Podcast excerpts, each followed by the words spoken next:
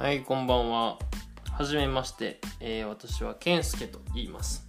えーミドルネームでもなりません。本名でもありません。えーただのあだ名ということで、まあ、つけただけなんですけども、よろしくお願いしますということです。で、このポッドキャストを聞いてくれてる方々に、えーまずは感謝したいと思います。こんな、えー素人魂のポッドキャストというか音声配信をやるんですけども、まあ、YouTube とかそういうね顔出しとかそういう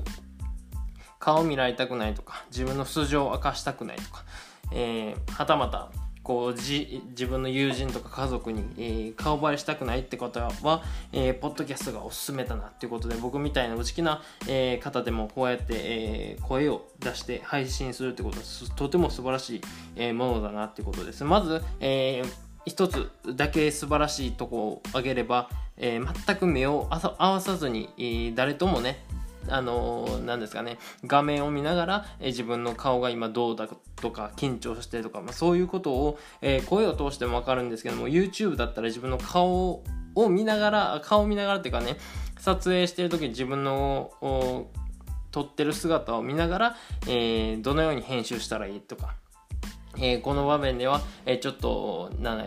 観客を興奮させたりとか面白くさせたりとかそういうことを考えながらやらないといけないんですけどもこのポッドキャストは素晴らしいことに、えーなんですかね声だけを通してやればいいってことなんで、えー一回やってみたいと思います。ということでよろしくお願いいたします。で今年,、えー今年じゃなくて今日はお話ししたいのは、えーアベンジャーズについて話したいんですけども僕は、えーかなりアベンジャーズが大好きですということで愛していますということをね、えー声を大にして言いたいんですけどもえーまず、まあ、マーベルファンなら、えーおなじみのね、赤い、なんですか、帯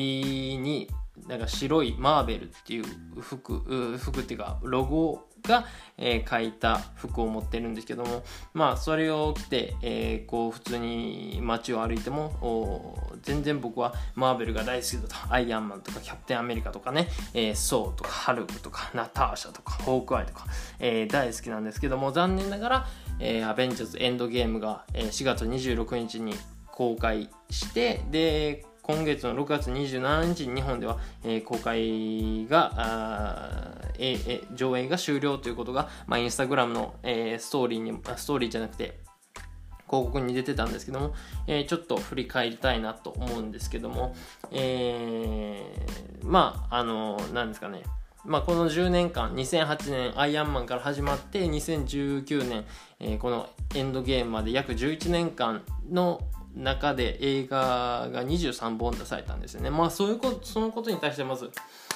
拍手したいっていうところですね。まあその歴史の中で、えーまずアイアンマンが出た当時はあ何ですかねロバート・ダウジュロバート・ダウニー・ジュニアが、えーこう選出されてその後に、まあ、ハルクでそう、えーじゃあキャプテンアメリカそうで、えーアベンジャーズっていうことなんですけどもアベンジャーズは今アベンジャーズ1番目がいまだに映画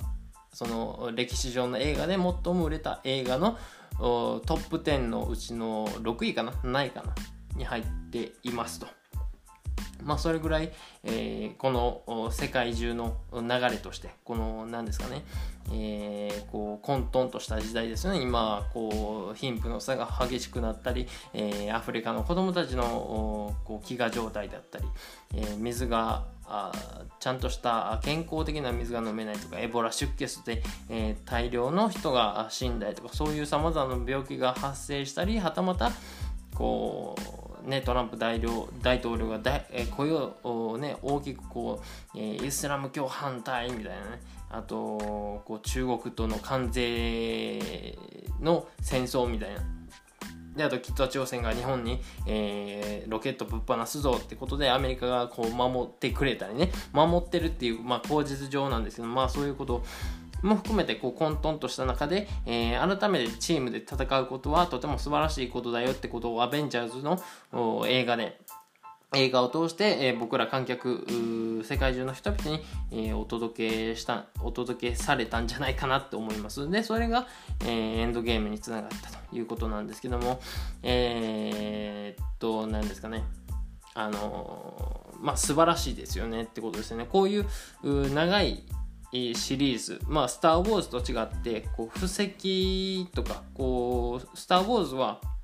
4から始まったんですね。スター・スターウォーズ4、5、6で、えー、1、2、3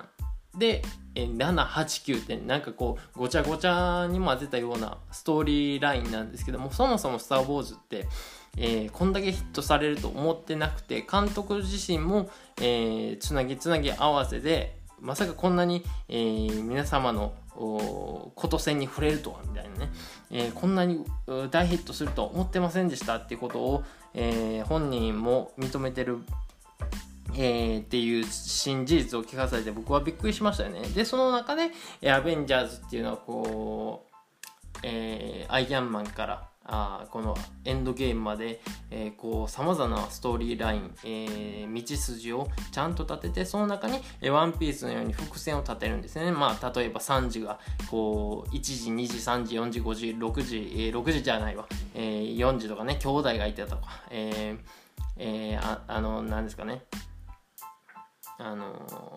わ忘れた。あの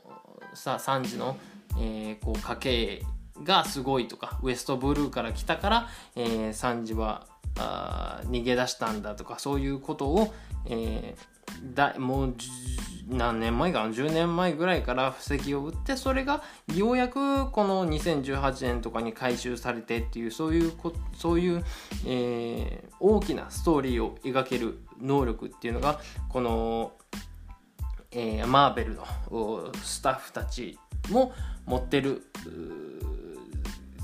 なんですかね才能というか桁外れの能力だと思いましたということですね。でエンドゲームではこうアイアンマンがアイアンダイアイアンマン1の時にはアイアンマン1の終わり方で、えー、私はアイアンマンだっていうことを示したんですけどエンドゲームの、えー、サノスを殺す前のシーンこのねスナップシーンの前に私はアイアンマンだってことを言ったんですけどもそういうなんですかね1話の締めくくり方と最後の締めくくり方が全く一緒のセリフっていうことは素晴らしいですね。しかもそのセリフが一緒ってだけでなくそこに至るまでのえー、なんですかね。こう壮大なあストーリーを僕らに分からした上でそのちその私はアイアンマンだっていうことをの言葉を陳腐化しないように、えー、えー、そこまで至ったわけで、まあ、それが今大ヒットにつながってそして世界中で、えー、こう熱狂的な渦に包まれながら、えー、歴代の映画史上2番目売れていますね。アバターが1位。で、3位がタイタニック。で、タイタニックを約11日間で、えー、こう記録を抜いたっていうことで、えー、タイタニックの監督あの何ですかねキャメロンキャ、キャ、なんとかキャメロっていう人なんですけども、えー、その人が、えー、おめでとうっていうことをやってくれたんですけども、まあ、えー、そういうことも含めて、こう、なんですかね、何かを、何か大きなこと、まあ、ワン、日本で言ったらワンピース、アメリカだったら、まあ、あの、こう、アベンジャーズってことを例えたら、えー、こういう大成功を収めるには、えー、やっぱり長いストーリーが必要だと。長い時間が必要でその中で、えー、試行錯誤しながら俳優を変えたりとか。でこうコミックとの違いをうまく表現したりとかそういうことを含めて、えやはり試行錯誤時間と努力とそして、えスタッフ俳優陣の結束力が合わさってこの、えー、世界歴史上歴史上2番目の、えー、売り上げを記録する映画が生まれたんじゃないかなと思います。ってことで、えー、これからもアベンジャーズについてで本だったり、えー、あと宗教だったりっていうことを、えー、このポッドキャストで配信していきたいと思います。えなかなかこう言葉でずっと喋ってるのはさまざまな頭に巡るんですけど文字とかね、えー、言葉とかあと別の話題が浮かんできてそれをいつ話そうかなっていうことを、えー、とても何ですかね模索しながら、えー、この第1話を喋りましたということで、えー、皆様も一度やってみややってみてはいかがかなって思いました。これは結構難しいのかな？まあやっていくについて慣れていくのかなって思うんですけども。まあ喋ることが好きなので、えー、皆様も電車の中でとかねこう会社終わりの会社終わりにちょっとイヤホンさして、えー、そして、えー、こう音声流したりとか。ね、英語を学んで5分英語とか、えー、そのお笑い芸人のポッドキャストを聞いてあちょっと疲れたな素人のポッドキャストも聞きたいなって思う方は、えー、ぜひ、えー、ケンスケのマインドコントロールチャンネルを、えー、ご覧ください、えー、ご視聴くださいですね。ということで、えー、今回終わりたいと思います。それでは。